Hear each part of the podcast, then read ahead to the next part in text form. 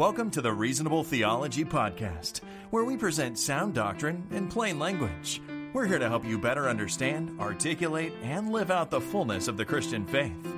And now, here's your host, Clay Kraby. Well, thanks for joining us on this episode of the Reasonable Theology Podcast. Our guest on this episode is Dr. Jim Orrick. Dr. Orrick is a professor at Boyce College in Louisville, Kentucky. He's also the author of the book Mere Calvinism, in which he sets out the basics of what Calvinism teaches. He explores each of the five points that summarize its positions, and he also addresses rebuttals and misunderstandings about what Calvinism is. So, Dr. Orrick, thank you so much for joining us. My pleasure. Thanks for having me. Now, before we begin talking about the book and about Calvinism, could you maybe share a little bit about yourself, your family, your ministry, and, and what it is you do over at Boyce College? Well, sure. I grew up in a pastor's home, and uh, my dad was a very fine preacher. He's been in heaven for two or three years now. But I grew up hearing good preaching and good solid doctrine. And uh, I began preaching myself when I was about 17 years old. And uh, I'm 59 now, so I've been preaching for 42 years and have, through the years, always considered myself first and foremost to be a preacher, and uh, ended up going to college more than I ever dreamed I possibly would have, and uh, got uh, the opportunity to teach here at Boyce College. I began. I joined the faculty here in 2002, and so uh, my wife Carol, we've been married for nearly 32 years. Uh, we moved to Louisville in 2002 with our six daughters. That's right, six daughters, no no sons, and uh, have enjoyed the opportunity, hopefully, to uh, shape the next generation of uh, preachers and teachers and missionaries. Excellent, thank you. And you're obviously also an author, as we've already mentioned. You have this book, Mere Calvinism. Now, this is that's the title's pretty clearly a nod to C.S. Lewis's Mere Christianity, correct? That is correct. And uh, that was that was the brainstorm of someone at the publisher. It's published by P and R Books, and uh, I had I had some kind of title that was not really not nearly that good. And the editor said, "Well, ever since we've been talking about this manuscript, since it came in, and we've been working on it, we've been calling it Mere Calvinism." And uh, I just responded, "That is brilliant. I think that's a brilliant title." And so, some someone at P&R came up with that that title.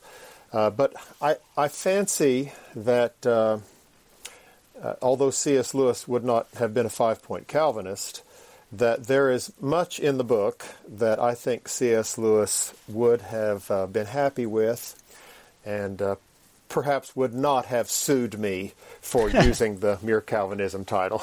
Would you say that? Um, I mean, are you in particular a fan of C.S. Lewis' writings? Has he been impactful in your own writing? I can't say that he's been impactful in my own writing, but uh, my PhD is in English literature, and my area of alleged expertise is Reformation Renaissance literature, and that coincides with C.S. Lewis. And so, in preparation for my uh, doctoral studies back in the 1990s, I read C.S. Lewis's uh, some of C.S. Lewis's secular works on literature.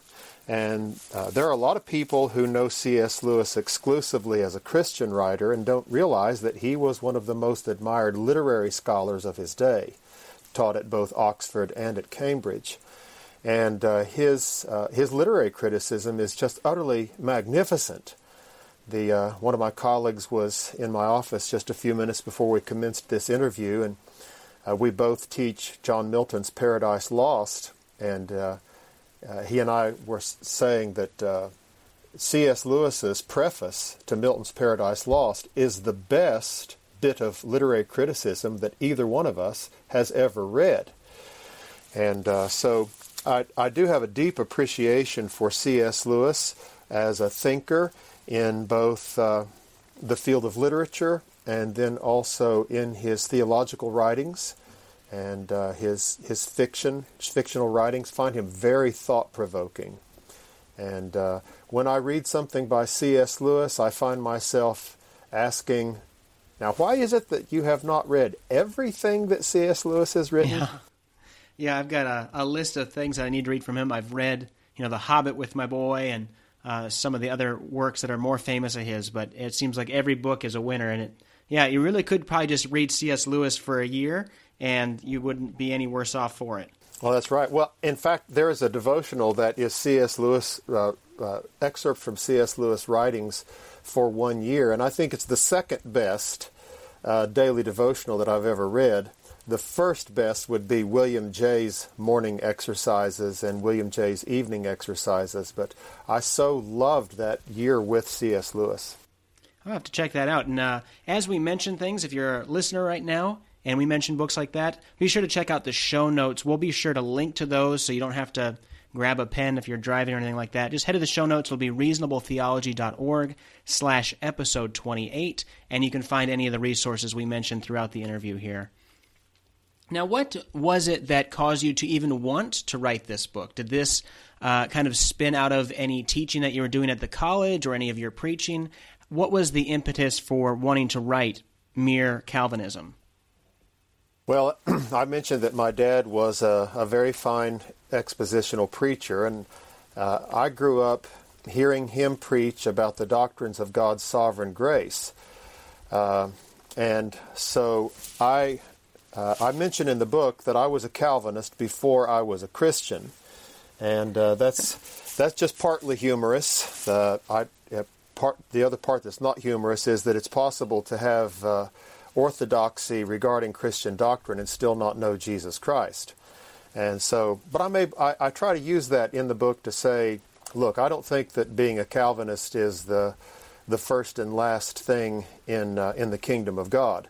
I think it's possible for someone to be a Calvinist and not be a Christian because I was. I was a Calvinist and not a Christian. But uh, through the years, as I, uh, I was a pastor full time until 2002, and uh, was blessed to be pastor of two churches. I was pastor of three churches, but two of the three were Calvinistic before they called me. And in fact, both of those churches wanted a Calvinistic pastor.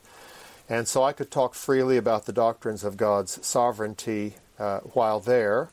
And one thing that I began to discover is that even among church people who say that they are Calvinists, a lot of them do not know what Calvinism is and uh, or if they if they were if they're pressed about uh, well why, where is this in the Bible then sometimes they get squeamish and squirmy and they know that this is what our church stands for they know that this is what our preacher preaches but did not have uh, much confidence in understanding how that it was the thorough teaching of the scripture and by the way that's what I'm interested in I'm interested in what does the Bible teach I'm not interested in uh, being a trumpet boy for any mere man's theological system, not John Calvin or anybody else.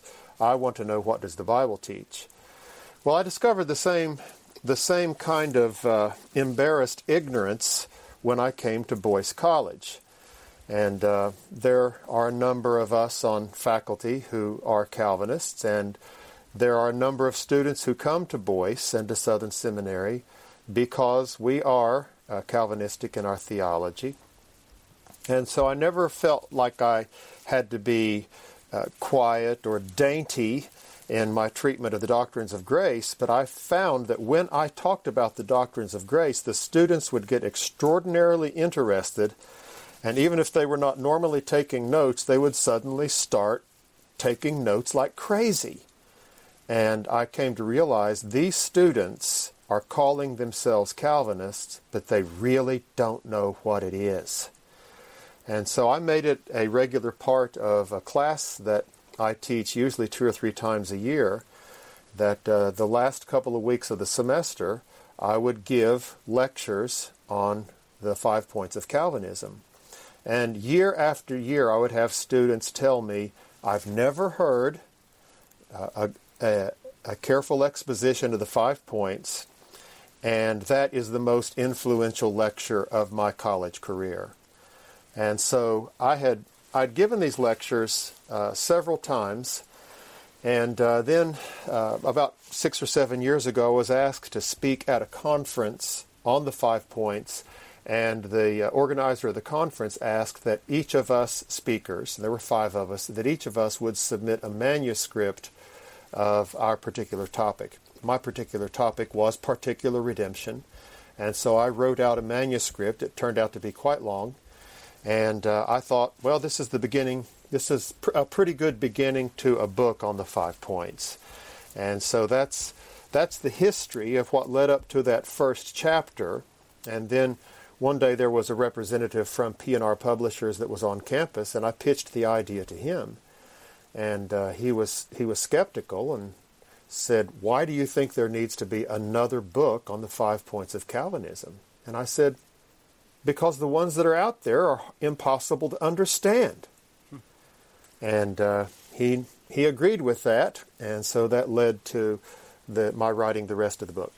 Very interesting. You kind of note some some similarities to. It just came to mind of Spurgeon's own uh, kind of upbringing, and and I think we might be able to put him in that category of Calvinist before you were a Christian too. Growing up, digging through those Puritan books, and and yet uh, not quite yet converted as he's trying to sort those things out, and then not holding to Calvinism because of John Calvin or because of anything else, but because, as he called it, it's just a nickname for the gospel. It's what he sees in Scripture, and that's what he's going to teach. Yeah, yeah, I think you're exactly right. Now, for those that, I mean, not everyone's going to be familiar necessarily when we talk about things like the five points of Calvinism, doctrines of grace. You walk readers through one by one the doctrines of grace, otherwise known as the five points of Calvinism. You give evidence for them, you answer objections to them, could you briefly tell the listener who might not be familiar what are the doctrines of grace? Before I get into the five points, um, I like to say Calvinism is more than just how, how people get saved. So Spurgeon was right that it's just another name for the gospel. Um, but the five points have to do primarily with the doctrine of salvation or the doctrine of soteriology. Calvinism is, in fact, bigger than that. It, it, it's a way of looking at the world. And that way of looking at the world is, uh, can be summarized by saying, God does as he pleases. And uh, almost everybody who believes in God will say God may do as he pleases, but the Calvinistic perspective is God does do as he pleases, and no one can hold back his hand or say to him, What have you done? quoting Nebuchadnezzar there from the book of Daniel.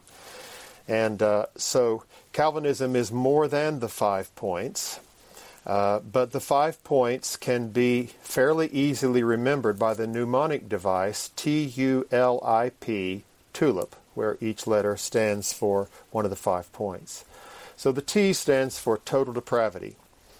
And uh, uh total depravity teaches that if God does not intervene in a person's life, that person will never come to Jesus Christ for salvation.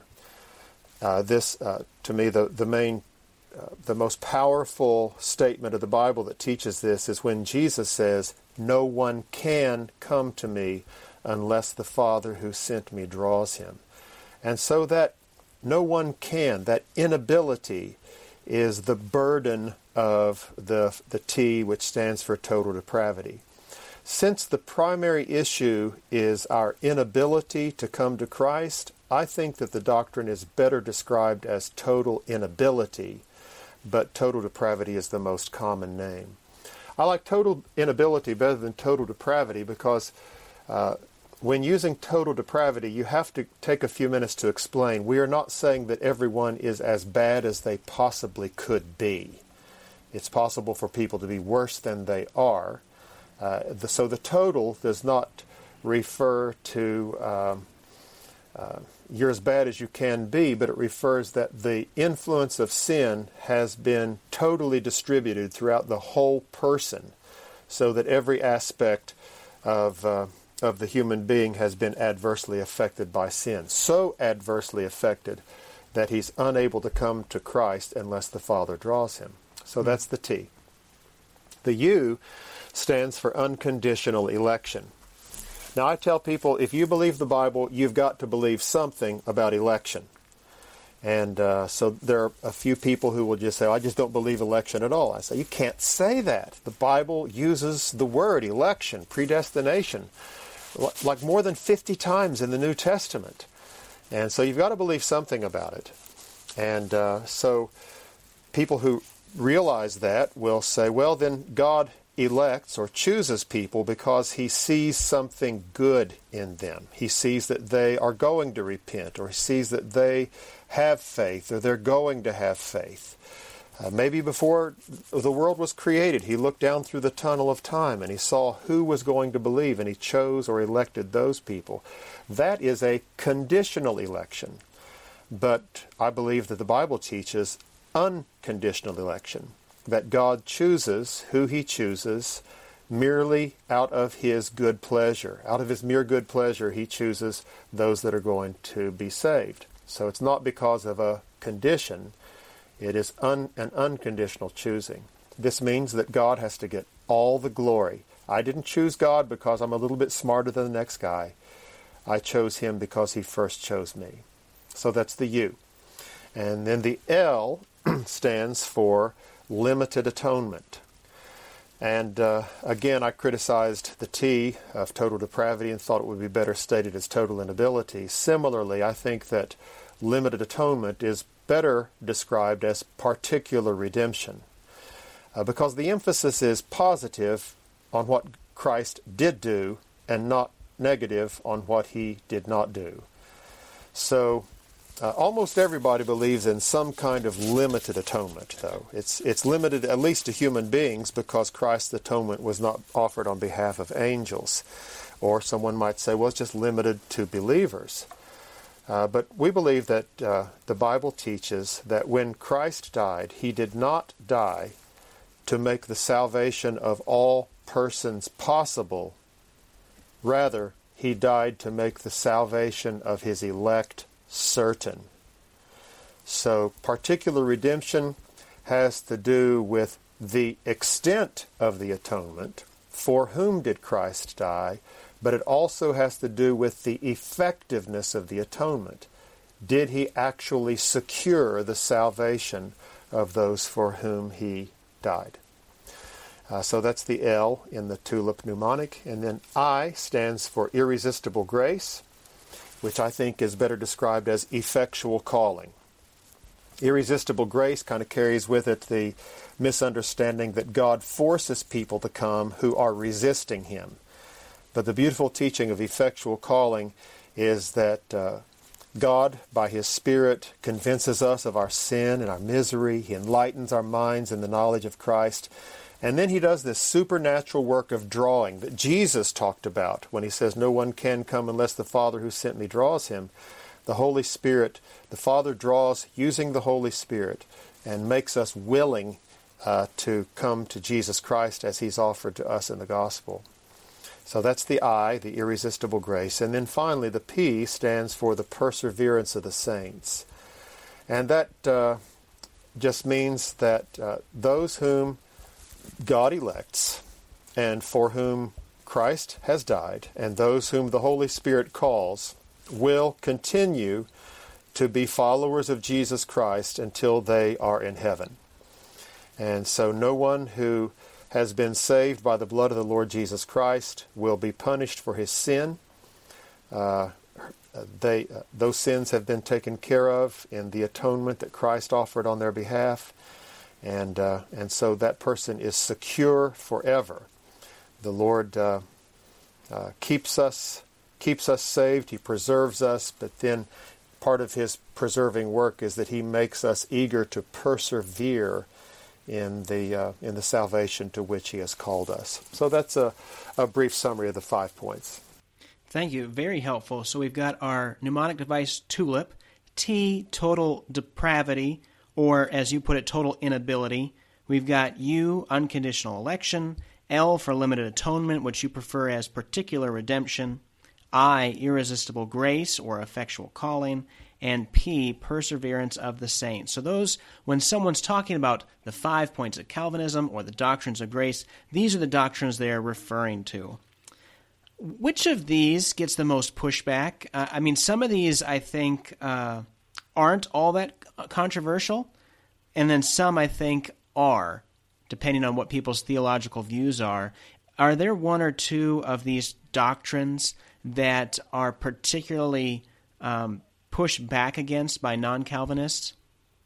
Yes, I, I, would say that the uh, the L or limited atonement is the one that is uh, most often protested against. That's that's the doctrine that I think that most people who have never heard of it are uh, repulsed when they hear it, uh, especially if they have grown up in church hearing that uh, God loves everyone just the same and Jesus died for everybody, and uh, now it's entirely up to you to make a decision to uh, to get saved, and so really the whole the whole system is repugnant to the natural man no natural man wants to hear that he is unable to do anything. And uh, so th- the whole system seems unfair to the natural man. But I would say that it's probably the doctrine of particular redemption that is uh, most objectionable to, uh, especially people who have grown up in church and have heard something else. And I understand that uh, it's just uh, a, a, it sounds heretical after you have heard your whole life that Jesus is doing everything that he can to save everybody, and it's all up to you, and then now to hear, no, it's not all up to you, the sinner, it's up to God. And, uh, and so I, I would say that that's, that's the most objectionable doctrine.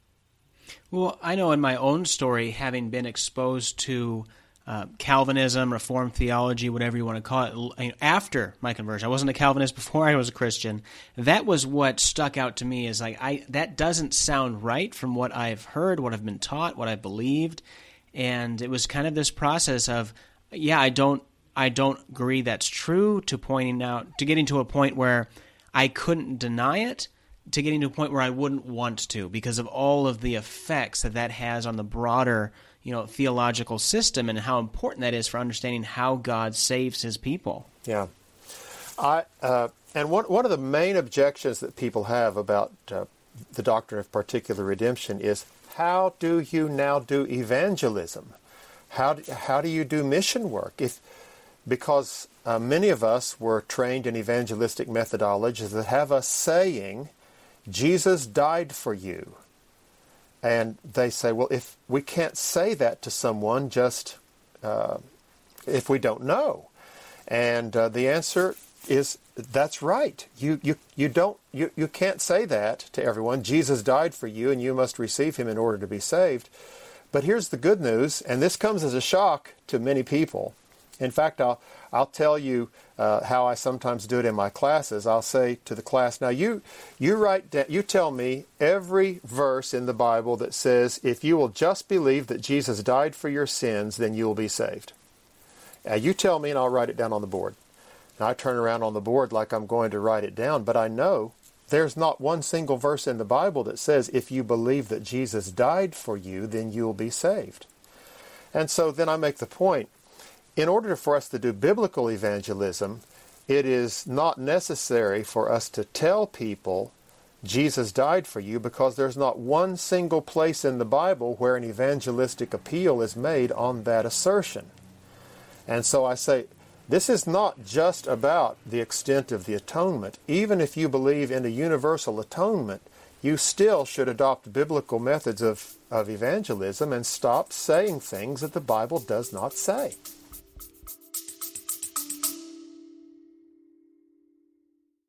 If you enjoy the sermons and written works of C.H. Spurgeon, I encourage you to check out the all new chspurgeon.com. Here you'll find free, unabridged sermon audio delivered with the dynamic of live preaching, articles written by and about the Prince of Preachers, a chronological bibliography of all his books, and much more. This will be a growing library of Spurgeon related resources to help you in your walk with the Lord. So check it out at chspurgeon.com. and in those that are worried about you know the evangelistic impact and that's that's been a historical concern in the church these conversations have gone on lots particularly in the american church but um, pointing people to folks like William Carey, the father of modern missions, people like George Whitefield people again like Spurgeon. These people were fueled by their Calvinism to evangelize, not hindered by it. That's right. And when properly understood, understanding the doctrines of grace is not a deterrent to evangelism and missions, it's an incentive, it's an encouragement. I give the example in the book of uh, hunting, turkey hunting, and how that sometimes I go turkey hunting in an area, and every time I go turkey hunting, I don't kill a turkey. Most of the time, I don't. Well, how come I keep going back to that place? Because I know that there are turkeys there. I've heard them, I've seen their tracks, I've found their feathers and other indications that turkeys are in the area. That encourages me to keep going even when success is not immediate. And the same principle applies to understanding that God has scattered his sheep throughout the world. And if I am faithful to do what the Lord has called me to do, then he is going to use me or use some other preacher to call those sheep to himself because he has planned in advance for the success of the gospel. And I think it's important, and I've had conversations with, in my context of ministry here, with people that are uncomfortable with limited atonement. And I think it helps sometimes to point out that everyone limits the atonement in their system of thinking somehow. Unless you're a universalist and think everybody goes to heaven, which at, at that point you're probably not interested in biblical arguments, anyways. But those who are interested in being biblically faithful, either you're limiting the atonement in its effectiveness and you're saying Jesus died for everyone equally but it didn't quite pan out that way, and there are now people in hell for whom Jesus died for their sins, or you limit the intent of the atonement and you're saying, as you did earlier, that Jesus' death made salvation certain for the elect. Yeah. Yeah, C.H. Spurgeon uh, said that uh, the, th- those who believe in a universal atonement have a very wide bridge, but it only reaches halfway across the chasm. Hmm. Whereas those of us who believe in limited atonement have a narrow bridge, but it reaches all the way from sinful man to reconciliation with God.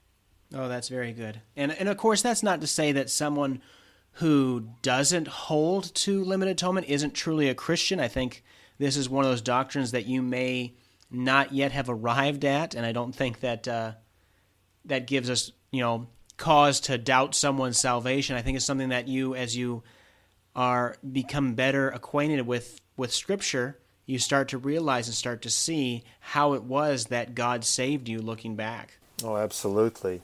Yeah, salvation is not in believing the right doctrine, although doc- right doctrine is important. Salvation is in receiving the right person. Now, this, this person, Jesus Christ, is someone that we know because of things that are taught about him and teaching his, his doctrine. So you must believe some doctrine in order to receive Jesus. But uh, it's astounding how ignorant we can be and still put our faith in the Lord Jesus Christ. Now, you mentioned uh, the pushback on limited atonement. We mentioned briefly about kind of some fears, some critiques about, hey, this is going to negatively impact a heart of evangelism. Are there other misconceptions about Calvinism and Calvinists that are out there, and, and how do you address those in the book? Well, yeah, I, I, let me just hit a little bit harder on uh, the fear that Calvinism kills missions and evangelism because I think that's by far the most common one. And uh, since I have the opportunity to talk to uh, young people who sometimes will be interviewed for uh, ministry positions, I tell them if someone asks you, Are you a Calvinist? don't say yes or don't say no. Say, I'm not sure what you're asking me. Could you ask me what you want to know without using the word Calvinist? And uh, I would say that uh, fairly often uh, the person who has asked the question really won't know what he's talking about. But uh, when, uh, not several years ago, I had someone ask me. I was in, had just commenced an interim pastorate somewhere, and he said to me, "Well, in two sentences, what is Calvinism?" And uh, this guy that I was talking to was a farmer, and uh, so I just very simply tried to put it in layman's terms. Well, in two sentences, uh, God always does as He pleases. And the second sentence, God initiates and completes the salvation of everyone who goes to heaven.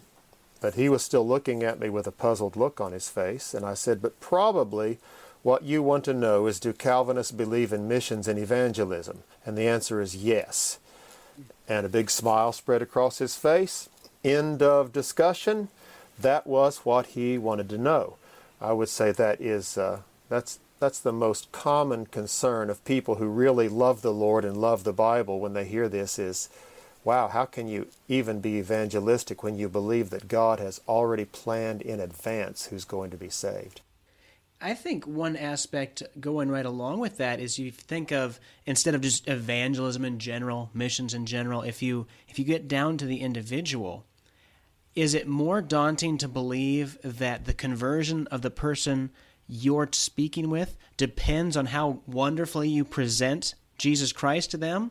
Or is it more comforting to think that God is in charge of salvation and I only have to be faithful in sharing the gospel?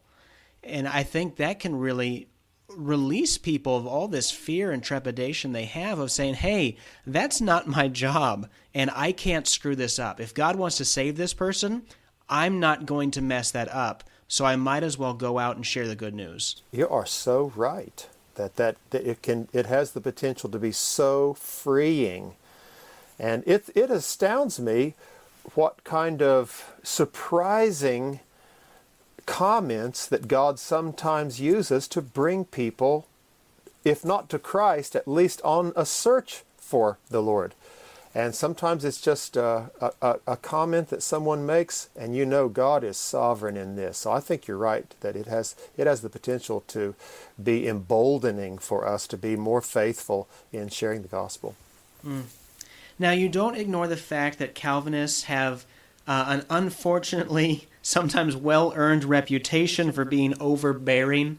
Uh, we actually had an opportunity to have a conversation uh, with another author on his book uh, Humble Calvinism. That's episode 23 if people want to check that out. But it is a reality that Calvinism has sometimes gotten a black eye because of Calvinists.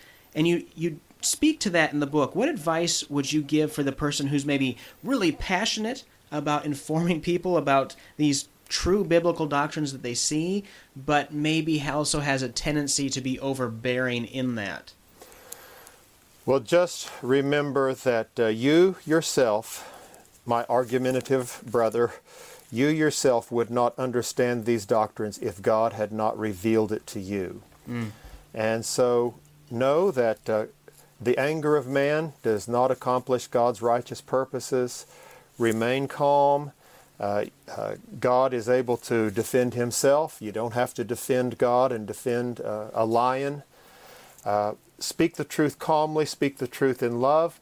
If the situation becomes so emotional that it is unlikely that uh, anybody is going to do anything but win an argument, then it may be best for you to be the uh, the adult in the room and and and lose the argument for the sake of being a winsome and loving Christian.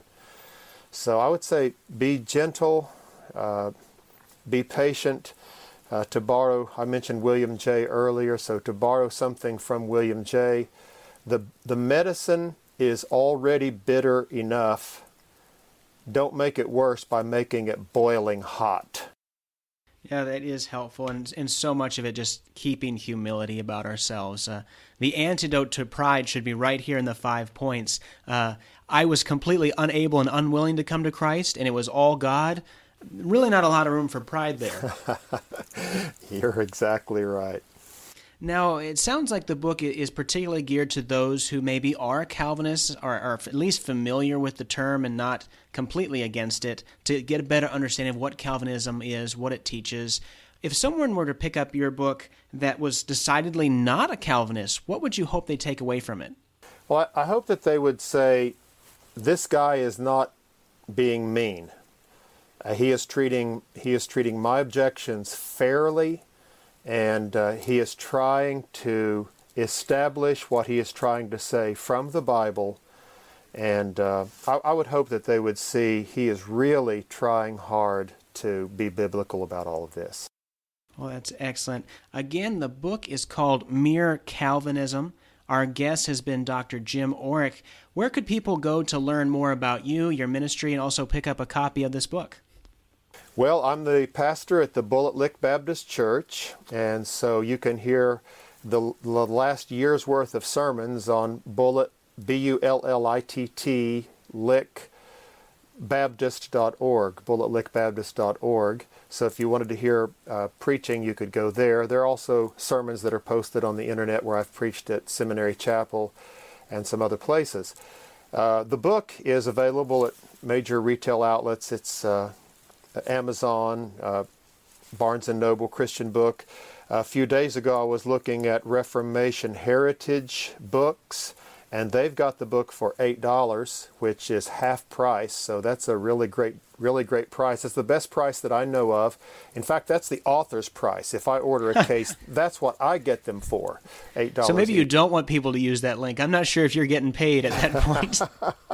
I wonder, but. Uh, I, you know, I always admired what Lorraine Boettner would put in the front of his books. That he, his purpose was not to restrict the distribution of his books. He wanted people to have access to them, and so I want people to have access to the truth of God's Word, and uh, and so I, I, want them to be able to to get the book at an as affordable a price as possible. But uh, you you can find it at, at, at those various places that I've mentioned. Amen. Well, we will be sure to link to all those things that you just mentioned, as well as the other resources we covered in this episode. Again, you can find the show notes at reasonabletheology.org slash episode 28. Dr. Orrick, thank you so much for joining us. You're welcome, Clay. Thank you so much for asking me to do this interview.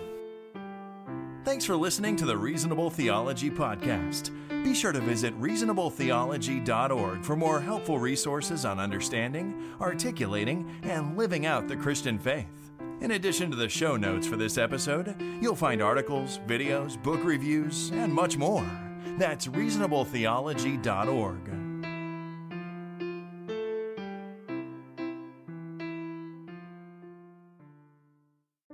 Thanks again for listening. If you enjoy the Reasonable Theology podcast, go to reasonabletheology.org slash subscribe and get the weekly email. Each week I send out the latest article or podcast episode, and each email also includes a helpful definition to expand your theological vocabulary, a beautiful painting depicting a scene from scripture or church history, a musical selection to enrich your day, as well as the best book deal I've found that week to add trusted resources to your library.